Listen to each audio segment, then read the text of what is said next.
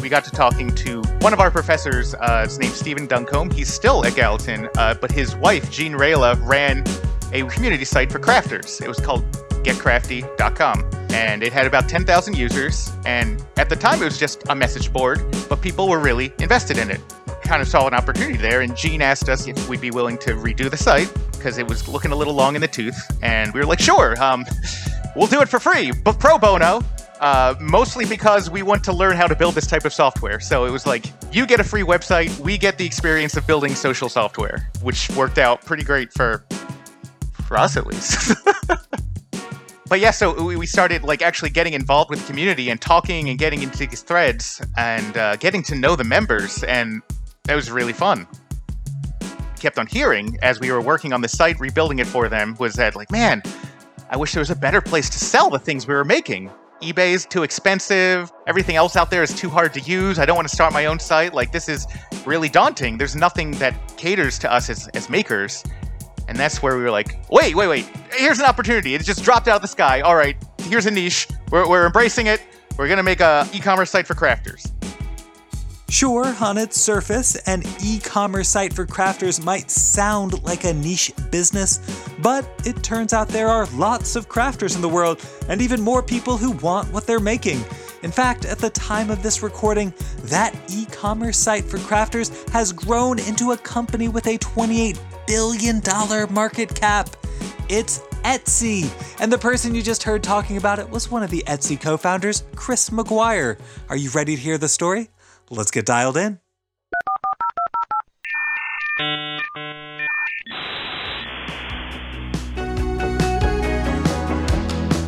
Hello and welcome to Webmasters. This is the podcast for people who want to learn about entrepreneurship. We do it by talking with some of the most successful entrepreneurs in internet history. My name is Aaron Dinin and I'm your host.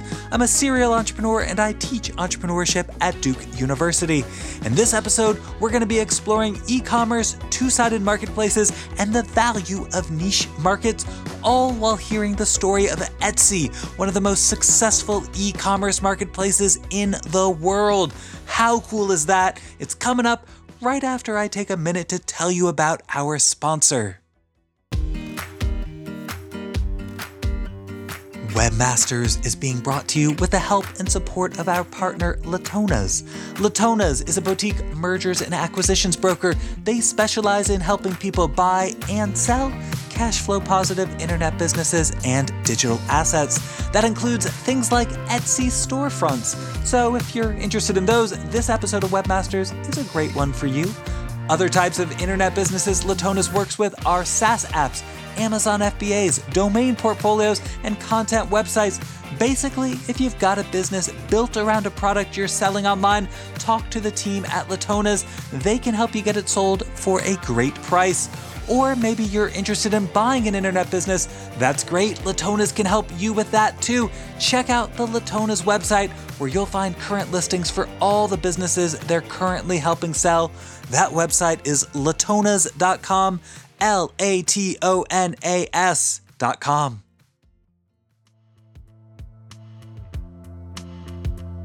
If you've been joining us here on Webmasters for a while, you've noticed we tend to float back forth between stories about prominent websites most people have heard of and more obscure stories that, while equally impactful, maybe aren't as mainstream. On this episode, we're talking about Etsy, and it's hard to get more mainstream than that. Even if you've never bought from the website, chances are you've heard of the company and you know people who use the platform. It's, well, pretty ginormous, I believe is the word. But that's also what makes Etsy's founding story so interesting. Even though Etsy is so big and so well known, most people don't know its founding story. It's not part of tech startup lore in the same way we always hear about how companies like Facebook and Amazon got their starts. But maybe it should be. It's definitely an interesting tale with lots of important entrepreneurial lessons. It's also probably not what you'd expect, as this episode's guest, Chris Maguire, explains even though Etsy is an online marketplace for crafters, it wasn't founded by people particularly interested in crafting. There's been some history that has been made up going backwards to make it seem like it fits better. Like we, we like making stuff and like you know, we make it But honestly, it was something that fell into our laps. It was an opportunity. To me, this is a really interesting distinction. In the mythology of entrepreneurship and revolutionary companies, we tend to think of founders as people who are passionate about the problems their ventures are solving. Etsy is a good reminder of why that doesn't have to be true. Entrepreneurship is about solving other people's problems, not your problems. Chris Maguire and the Etsy story embody that. Chris didn't set out to revolutionize the crafting industry. In fact, he didn't even set out to be an entrepreneur. My family didn't have any entrepreneurs. uh, yeah, it was a way to pay the bills, and it was a way to pay the bills from my bedroom, to be honest. I like the idea of not having to leave the house. but once I got into it, I was like, this is so much better than working for some other jerk. I can be the jerk. That's great. Uh, so the, the idea appealed to me intensely, but I didn't really have a foundation or, or knowledge or really any role models to follow in that. It was just kind of making it up as I went along. So, what was the pathway that led you to web entrepreneurship? How'd you first get interested in tech? Well, the first computer, I guess, I was probably at a school. I went to public school in Philadelphia, and uh, the computer lab had Apple IIs, which even back then were real old. Uh, it's not like I'm that old. Uh, these were very old machines, and uh, that was all the school district had. But fortunately, my parents saw that computers were something that was going to be probably pretty good for a kid to have around come from a very blue collar family, so they saved up a bunch of money and got us a Tandy HX, a Tandy 1000 HX, one of the first models that had a three and a half inch floppy drive. Uh, back then, we called them hard disks, and floppy drives were the five and a quarters.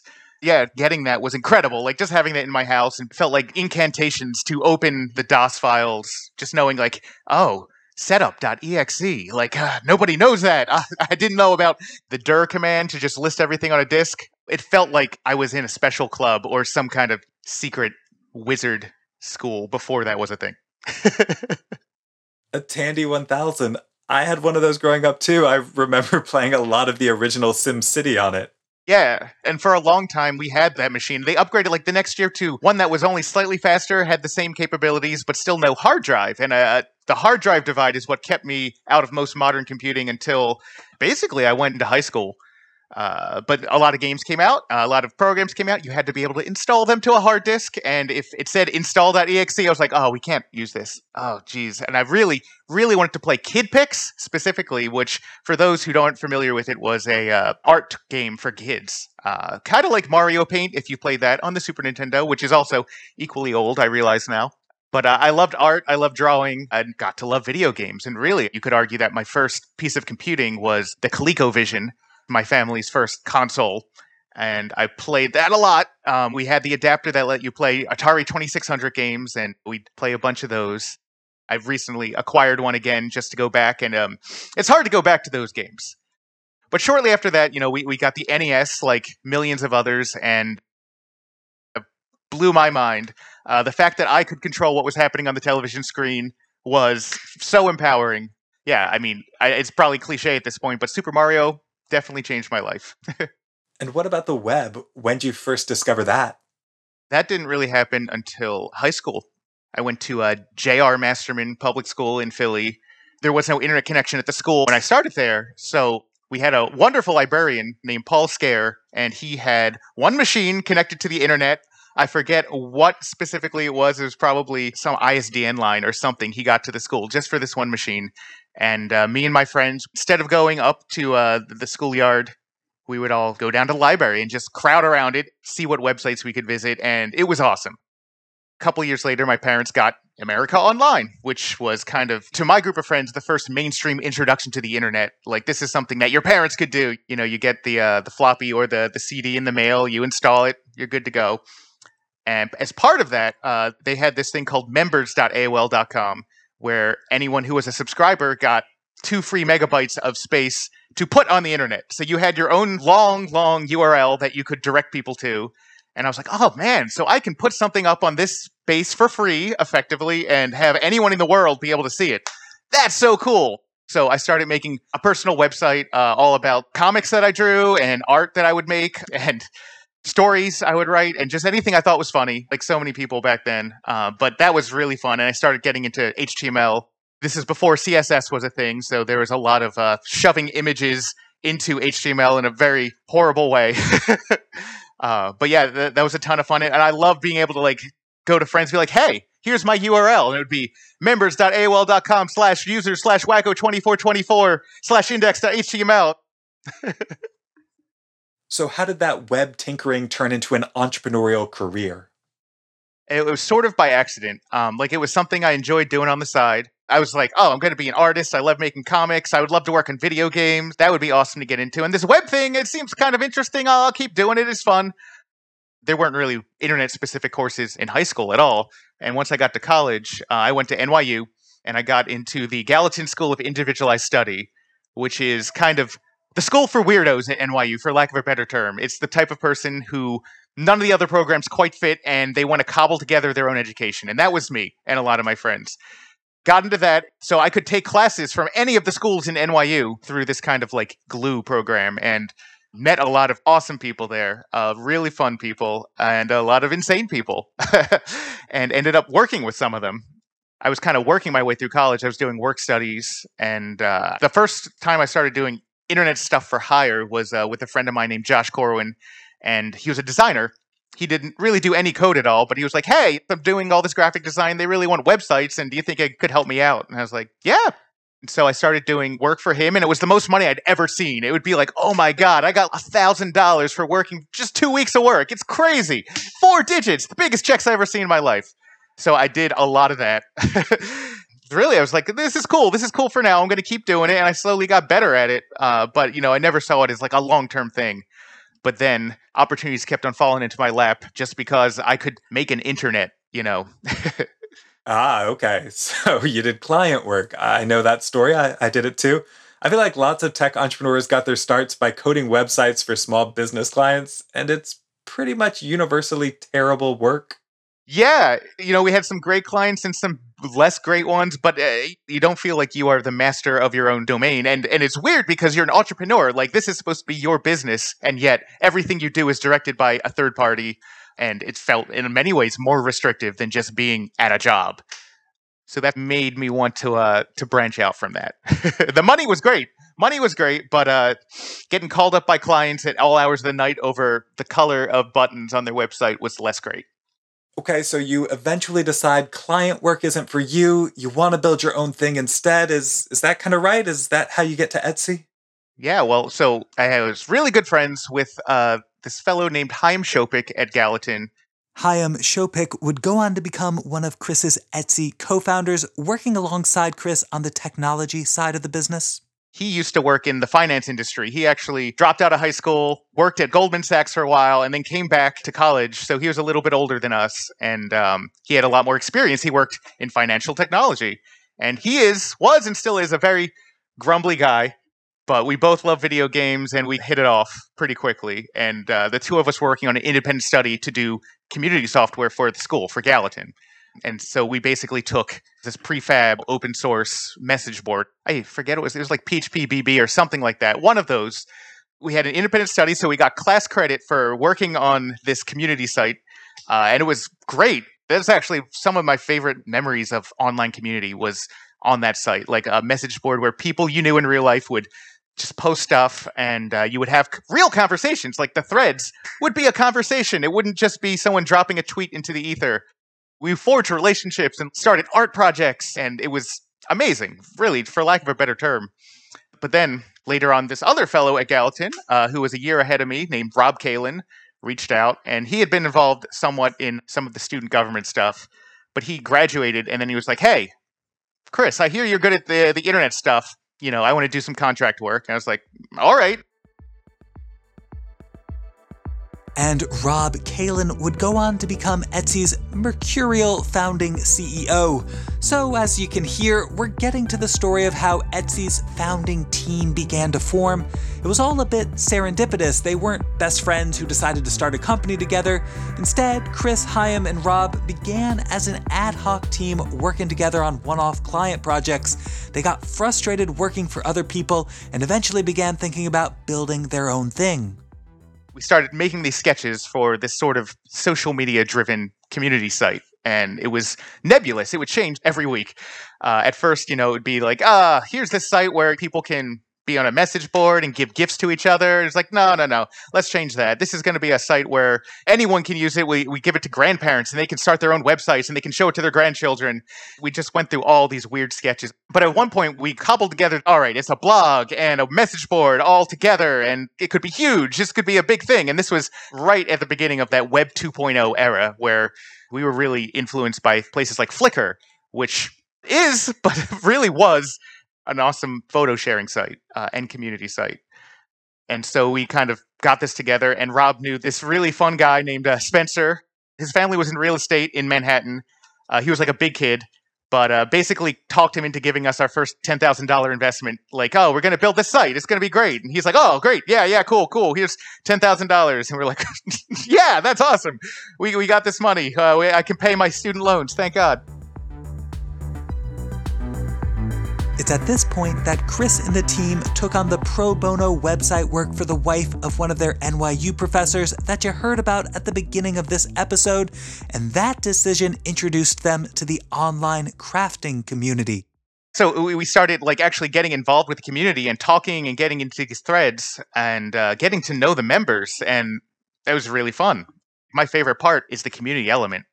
One thing we kept on hearing as we were working on the site, rebuilding it for them, was that like, man, I wish there was a better place to sell the things we were making.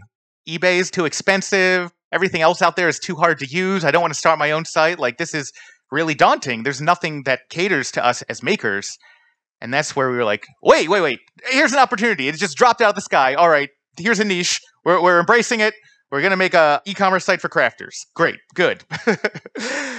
so we kind of took that $10,000 that we raised to build something completely different and we're like, hey, Spencer, we, we got this new idea. It's fine. It's fine. He was like, uh, are you sure it's fine? We're like, yeah, yeah, it's fine. It's going to be great. And that's kind of the genesis of what became Etsy. So I've got to ask the thing that's amazing about Etsy is it basically managed to overcome one of the hardest problems in startups, which is successfully launching a two sided marketplace. It's the classic chicken or the egg problem. How do you get the buyers without the sellers? And how do you get the sellers without the buyers?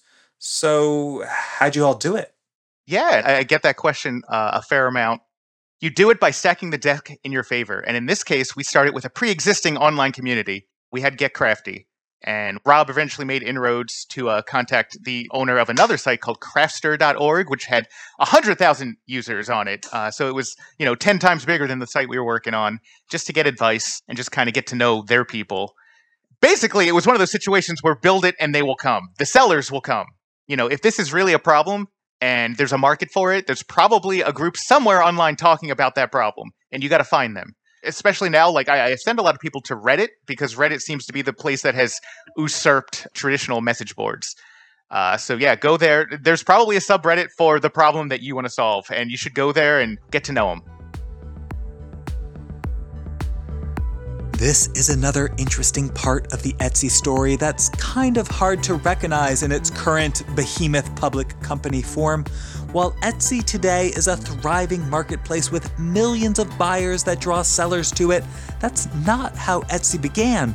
Instead, in its earliest days, Etsy wasn't trying to be a marketplace. Instead, it was focused on solving a very specific problem for a very niche group of people.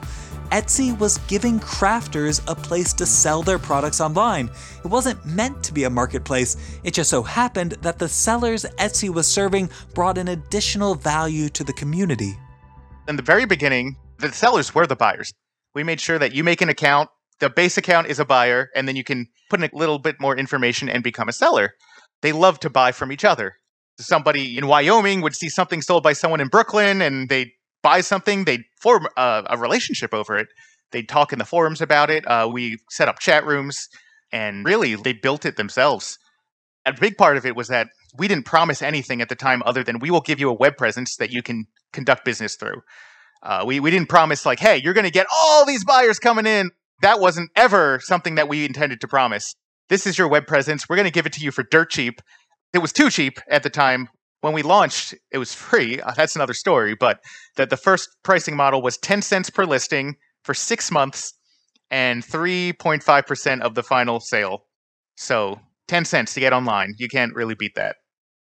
At what point did you all realize you'd really hit on something valuable? Was there an aha moment where it was clear Etsy was going to turn into something huge? You know, it snuck up slowly. It wasn't something where like I turned around one day and was like, "Oh man, we've made it." It felt like we were clawing and scraping the entire time. I mean, I was working on the site for about 4 years, and that whole time was just heads down to my detriment, just heads down working and not considering the big picture stuff nearly enough yeah, I guess a big part of it is when magazines started contacting us and, and news reporters would be like, hey, we want to have interviews. And, you know, usually they want to talk to Rob, who was the CEO, but oftentimes they want to talk to the whole founding team. Okay, we're being interviewed for things, you know, I tell my mom, she'll be excited, you know, to see us in a magazine. That's cool. To be honest, I didn't know that anyone liked Etsy, really liked it until after I left the company. We launched the site in 2005. Haim and I left together in August 2008.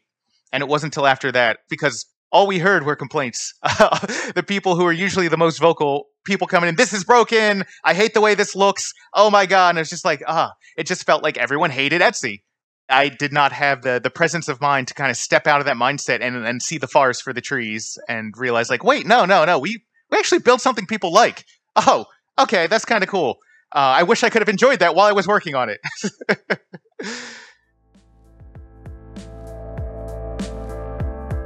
And here, Chris's story provides another valuable entrepreneurial lesson. It's a lesson about criticism and negative feedback. You'd assume from the outside looking in that building a successful company, especially one like Etsy, would feel pretty good. Millions of users would be signing up, they'd be loving your product, and if you were running that company, you'd think you were on top of the world. But the truth is, when you're in that position, you're not going to be focused on the good things. You're going to be obsessed with all the bad things, all the flaws, all the complaints and criticisms, because those are the things that need to be fixed if you want to keep growing. So even though Etsy was growing rapidly, Chris and the rest of the founding team were so busy trying to do everything and plug all the holes that they didn't get to enjoy themselves or appreciate the success of what they'd built it's hard to encapsulate that job. I remember on my last week, I was trying to write down all the things that I took care of on a day to day basis. And I was like, this is too much. I, I'm stupid. I was a developer. Uh, I worked the front end to the back end. Uh, was mostly back end stuff, although he did some front end stuff as well. But I focused on the front, he focused on the back. And I did a fair amount of design work. Rob was the head designer. He did most of the UIs from scratch, but Haim and I also had a pretty good eye for just knowing what was good and what wasn't, and we collaborated. Really, it was it was a good experience. Like we fought a lot, and it was it was definitely uh, painful sometimes. But I think truly at the end we came out with something that was better than something any of the three of us could have done alone. You know, we did QA, we did support, uh, we did a little bit of PR when we would do interviews. I was in the forums actively until the people we hired to be in the forums begged me to stop doing it, and I did. um, I enjoyed it a lot more when it was smaller, and the bigger it got, the less I enjoyed it. To be honest, it was harder to be quite as. A- I hate to use the word agile because that's a loaded term in this realm, but uh, yeah, agile. It used to be like, oh, I came up with this great idea for a feature. Cool, let's prototype it. All right, let's throw it out there. Great. Eh, that was so fun. You get to hear what the users say and look at the stats of how they're using it. Uh, but you can't do that once you reach scale. And once once you're worried about load, which became a crippling problem for us. Back then, things were much harder, and we made them harder than they had to be. This is before the cloud, right? You couldn't just say, "Oh, I got to spin up a server. Great, just send another couple bucks to Amazon." We literally built our servers ourselves. We have photos of Haim assembling the RAM into the motherboards, and you know, we we'd ship them off into a taxi cab because we didn't have cars just take the taxi cab over to the data center and install them. And I spliced the wires. We all spliced the wires ourselves. That's not a thing people do now. Um, and I wouldn't recommend it. But yeah, we did everything and it was exhausting and we did not sleep enough. And work life balance was not a thing. And that is something I would entreat anyone who wants to be an entrepreneur to really keep mind of that you should sleep. Sleep is good. Is that eventually why you left? Did you just get burnt out? Sure yeah, this is one of those points. It's like, how in depth do I get, and how many people do I want to keep on my good side? No, I mean, I really don't hold anything against anyone from back then. Uh, at the time, there, there was definitely high emotions, but now it's hard to be mad. That, that's that's for sure. I'm not good at holding a grudge. So the site grew, and we had to hire people. And Haim and I did our best to try to hire uh, for the engineering team, but we were also constantly felt like we were under a money crunch. We weren't really given a budget. It was like, all right, you, you got to get the bare minimum amount of heads in here and try to keep the ship running. And so Haim was always trying to cut corners with the servers, and we were trying to keep headcount to a minimum, which was a mistake. And we, we were also really bad at, at letting go. This was our baby. We grew it from the ground up. And if we weren't there every day, it was going to fall over, I swear. And, and we should have been engineering ways where we could have taken ourselves out, but we didn't. so money was tight? You were under resourced? Was that the problem? What was the original business model behind Etsy? Our business model was based on selling things. It was very obvious how to make money. We were selling things through the site. We take a cut of the sale. Done. Most internet companies at the time were based on ads. Still are. Still are based on on ads, and um, that's just not a business model that's ever appealed to me. There was a point where we started trying to introduce some more paid ads into the site, and I was like, oh, I understand we got to do this, but I don't like it. But then we took more money you know, we, we had those first early angel investors. We had two of them based in New York, but then we took money from Union Square Ventures. And uh, that's kind of when things are real now. You're, you're, you're running with people who expect you to turn things around. This was something I was not fully cognizant of at the time. I think we would all say that, man, this didn't turn out exactly how I expected uh, in terms of like how things would shift. Uh, but like they say, they call it the rocket fuel, and they're not lying. Like, hey, we put this money in, we want 10x, so make it happen. Basically, there was a lot of conversation over whether or not the leadership team was the best to run the company. Rob's a very eccentric guy. I haven't talked to him in a little while, but uh, I doubt that has changed. He's very creative, very good at what he does, but also very chaotic, for lack of a better term. You know, Haim and I felt like we could rein him in and like we get something cool made, but it turned into a situation where the three of us were kind of agents of chaos, I guess. Basically, Rob decided one day that he wanted to step down. He didn't want to be the CEO anymore. And uh, he hired a woman named Maria Thomas to uh, first be the COO. Uh, but very quickly, he was like, you know, I'm stepping down all the way. She's going to be CEO. I'm going to be a chief creative officer, something like that. We just did not get along with Maria. Why not? What was your concern with her leadership? she was coming from NPR, and uh, she, in our eyes, didn't understand the site or or the business, uh, and so we butted heads a lot. A lot of that's on us. A lot of that's on the situation. But we were like, I don't think we can work like this. Basically, we, we got to a point where we are like, all right, we're willing to hire someone, get somebody in here above us who can run engineering as a whole. We'll keep the site running under the hood and keep our team going, and that'll be great in theory. And so she was like, all right, started interviewing a candidate the first person she interviews that we know of, at least, was a guy named by the name of Chad Dickerson. He worked at Yahoo, so we interviewed him, and we were like, "All right, yeah, he seems fine." But uh, who who else do we got? And then Maria's like, "Well, I'm sorry, I already hired Chad. It's done. He hardballed me, and I had to give him a job or not." And then we were like, "Oh, well, we quit." so at that moment, Haim and I uh, made our exit, and uh, those are the broad strokes of it what was it like to just basically walk away from your baby, from the thing you devoted so much time and effort and passion to? Uh, it was painful. This thing was our whole lives for four years, and uh, now it wasn't all of a sudden. And so there's a big adjustment period for us and the company, for sure. We spent the last couple weeks going over with the the teams how everything worked on the site and where things were, and we realized like it was like, man, there's a lot of things about this that we have not shared with people, we did a bad job at that. like you don't understand this stuff, and that's our fault. and we're like, sorry guys, uh, good luck. but then it was immensely relieving to not have that weight on our shoulders anymore. And so like we just took a couple months off and slept. Uh, and, and we, we did kind of this cross country trip where Haim and I went to Los Angeles. We went to BlizzCon to go hang out with video game nerds. Then we went to Disney World and we went to Vermont to a cabin. And my wife calls it our honeymoon but uh, it was it was important for decompressing and kind of after that get our head straight and all right there's more to the world than this website let's move on Based on the story Chris has shared, it seems like the real turning point for Etsy was around the decision to take venture capital. A lot of entrepreneurs think fundraising and venture capital is a solution to their problems. They don't have enough people or money or other types of resources, and VC presumably gets them those things. But that's not actually true. That's not what venture capital does. Venture capital isn't something you take to solve your problems. Venture capital is something you take in order to scale a business that's already operating. In other words, venture capital doesn't solve problems, it creates new problems.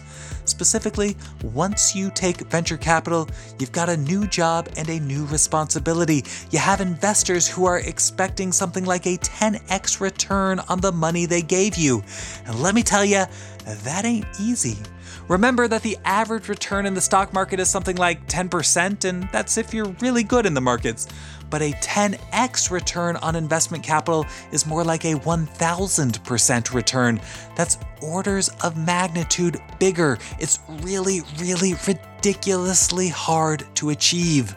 Those kind of expectations can stress a founding team to its breaking point, and that's kind of what happened at Etsy there was a schism at the root of the founding team too, where Rob was all in for raising a bunch of money and making a big thing, and he's like, "I want millions and millions of users, millions and millions of dollars. It'll be incredible." And I wanted to grow with the site. As we make more profit, then we can hire some more people, make it a little bigger. There's no reason for this model not to be profitable very early on. Like it's something where we could have had 100,000 users, we're making some money, we have a team, and that team can slowly grow as the user base grows. But um, you know, that's not the rocket fuel VC way. We kind of stepped in and I was like, all right, like uh, I'm not fully on board with the rocket fuel, but all right, we're doing it. All right, let's go. Uh, so that was certainly the source of a lot of consternation between the three of us. You don't get it until you're in it, and then you're in it, and you're like, oh, this is what I didn't get. And just for the sake of clarity, at what point in Etsy's growth curve did you step away from the company? When we left, we were a couple, a month or two removed from our millionth registered user, uh, and it felt like we were closely coming in on our two millionth. It was ramping up. We still weren't profitable though, and that was kind of something that stuck in my craw. Instead of becoming profitable, we would do things like we rented out this office which still was not a nice office, but Brooklyn real estate was not cheap. uh, and I hired a bunch of people, and like I would have loved to keep the headcount low and uh, you know not get a giant office, you know, work remote as much as possible. But yeah, so it was between a million and two million users at that point, and growing, and it was getting to the point where there were legalities involved with how we derived our statistics. Like uh, we had to write the the database queries in a specific way so that lawyers would not get angry at us. Yeah, I mean, at that point, scaling wasn't fun. I enjoyed building something new. I was like, I can do this stuff, and these are problems to solve, but they're not interesting problems. It's not interesting for me to figure out how we shard the database in the most effective way.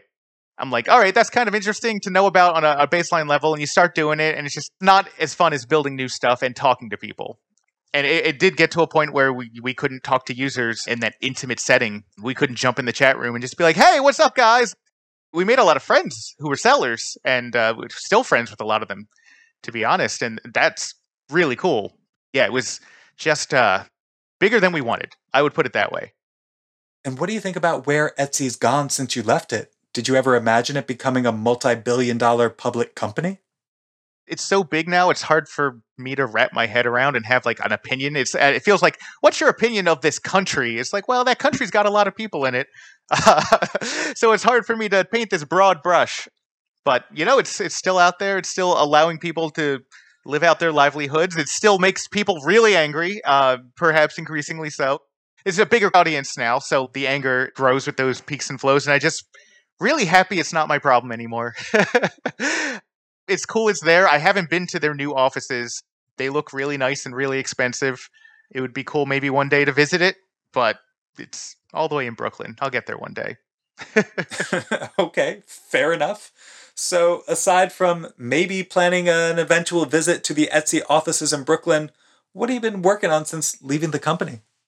Well, I kind of got to a place where I, I started another couple companies then worked for someone else for a change at this company called Catchafire for a couple years, and then got to a point where it saved up a bunch of money, and I'm like, I can do anything I want with my life right now. Uh, what do I do? Well, my two favorite things in life are ice cream and video games. So it should be one of those things. So I ended up opening an ice cream shop. I make my own ice cream, and you can play video games in it. And probably down the road, I'll make a video game about ice cream or something. Wow, tech titan to ice cream maker. That's a pretty big shift. What drove it? I just love ice cream, like most people. Uh, grew up eating it. Again, making things, having my hand involved in making something, and this is my first brick and mortar experience ever. A large part of this was knowing that I had facilitated literally millions of transactions on the internet and didn't know any of the people involved for the most part. The brick and mortar experience is the opposite of that. Like every person, you see their face, you hand them something, they hand you money. There was something appealing about that. Just getting back to like, what is commerce? Just seeing commerce on a ground level, I think, gives me a better basis for these huge branching monopolies. Definitely getting down to basics and understanding the roots of what it was I was doing in the first place, I guess. And what can you tell us about the differences between running a billion dollar tech company versus running a local ice cream parlor? That's a great question. Strong opinions about both. I've heard more positive things about ice cream. Uh, if somebody's happy on the internet for an e-commerce transaction, they're silent. You know, silence is usually taken for happiness. But uh, ice cream, like if they're happy, they'll tell you like, "This is delicious. This is the best vanilla I ever had." Well, thank you, thank you. Of course, you also get people like this old lady came up to me the other day and was like, "This peach is terrible." And I was like, I'm, I'm sorry you don't like it. It's one of my favorite seasonal flavors. She's like, you should not sell it. I was like, okay, I get it.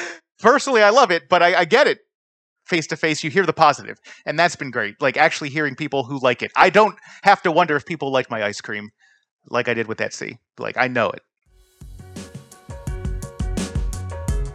You know, Chris makes a good point. For all the admittedly well deserved praise internet businesses get for their scalability and accessibility and things like that, they also create a painful disconnect between entrepreneurs and the consumers they're serving that doesn't happen as easily in brick and mortar stores.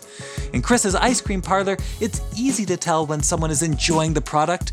In contrast, as you heard, when he was building Etsy, he struggled to see the millions of users he was making happy but pretty clearly there were definitely a lot of them, and they all owe a huge thanks to Chris Maguire. I want to thank him too for taking the time to share his story and the story of Etsy. If you'd like to try his ice cream, you can find it at the Tubby Robot Ice Cream Factory in Philadelphia, PA. I don't know about you, but ice cream and video games seem like a pretty great combination to me. If you make it there, drop us a line and let us know how it is. You can let us know on Twitter. We're at WebmastersPod. And you can also use that handle to share any thoughts, feedback, or comments about the episode. Or ping me directly. I'm at Aaron Dinin. That's A A R O N D I N I N. I also produce lots of other educational content about startups and entrepreneurship. You can find it all on my website. That's aarondinin.com. Thank you to our audio engineer Ryan Higgs for his help producing this episode, and thanks to our sponsor Latonas for their support. Remember, if you're interested in buying or selling an internet business, be sure to visit latonas.com. I hope you enjoyed this episode. If you did, please let us know. As you heard in Chris's story, these digital types of ventures aren't the best when it comes to connecting creators with positive feedback. So if you wouldn't mind, take a minute to give us a nice rating and review on your podcasting app of choice We'd really appreciate it. And be sure you're subscribed to Webmasters so you get the next episode as soon as it's released. That's coming soon. Until then, time for me to sign off. Goodbye.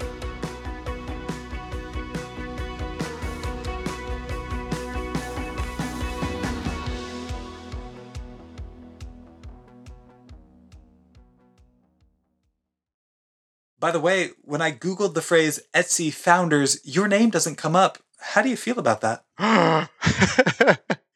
I don't know. I haven't actually searched that in a while. It's, oh, yeah. I don't know. I don't really care. It's actually nice. I like being under the radar. I'm pretty happy about that, actually.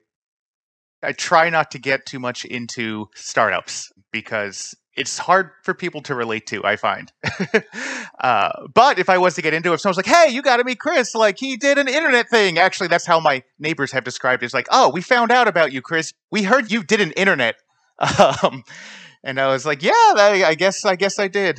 There's a rumor going around the neighborhood here that I uh, founded Instagram, and I just don't know where that came from. And most people here don't have any idea of what it's like to be in a startup or be in that world, and it's that's what I like about it. you see, if, I were you, I would totally lean into that. I'd be like, yeah, of course I founded Instagram. It's funny because when they started mentioning it like two years ago, I I don't have a smartphone. Like I don't even have Instagram, so I was just like, oh yeah, that's not right. I just said that's not right. Sorry, but you know, not trying to draw on it more. I don't know. I like just being a regular human being.